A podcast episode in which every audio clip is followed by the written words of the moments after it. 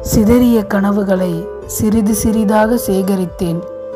ஆனால் அவை ஏற்கனவே சிதறியது என்பதை மறந்து. அவ்வளவுதானா?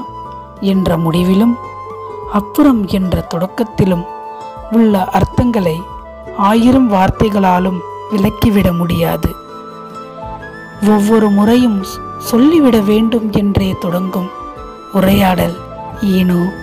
சொல்லாமலேயே முடிகிறது. நம்முடைய ரயில் பயணத்தைப் போல.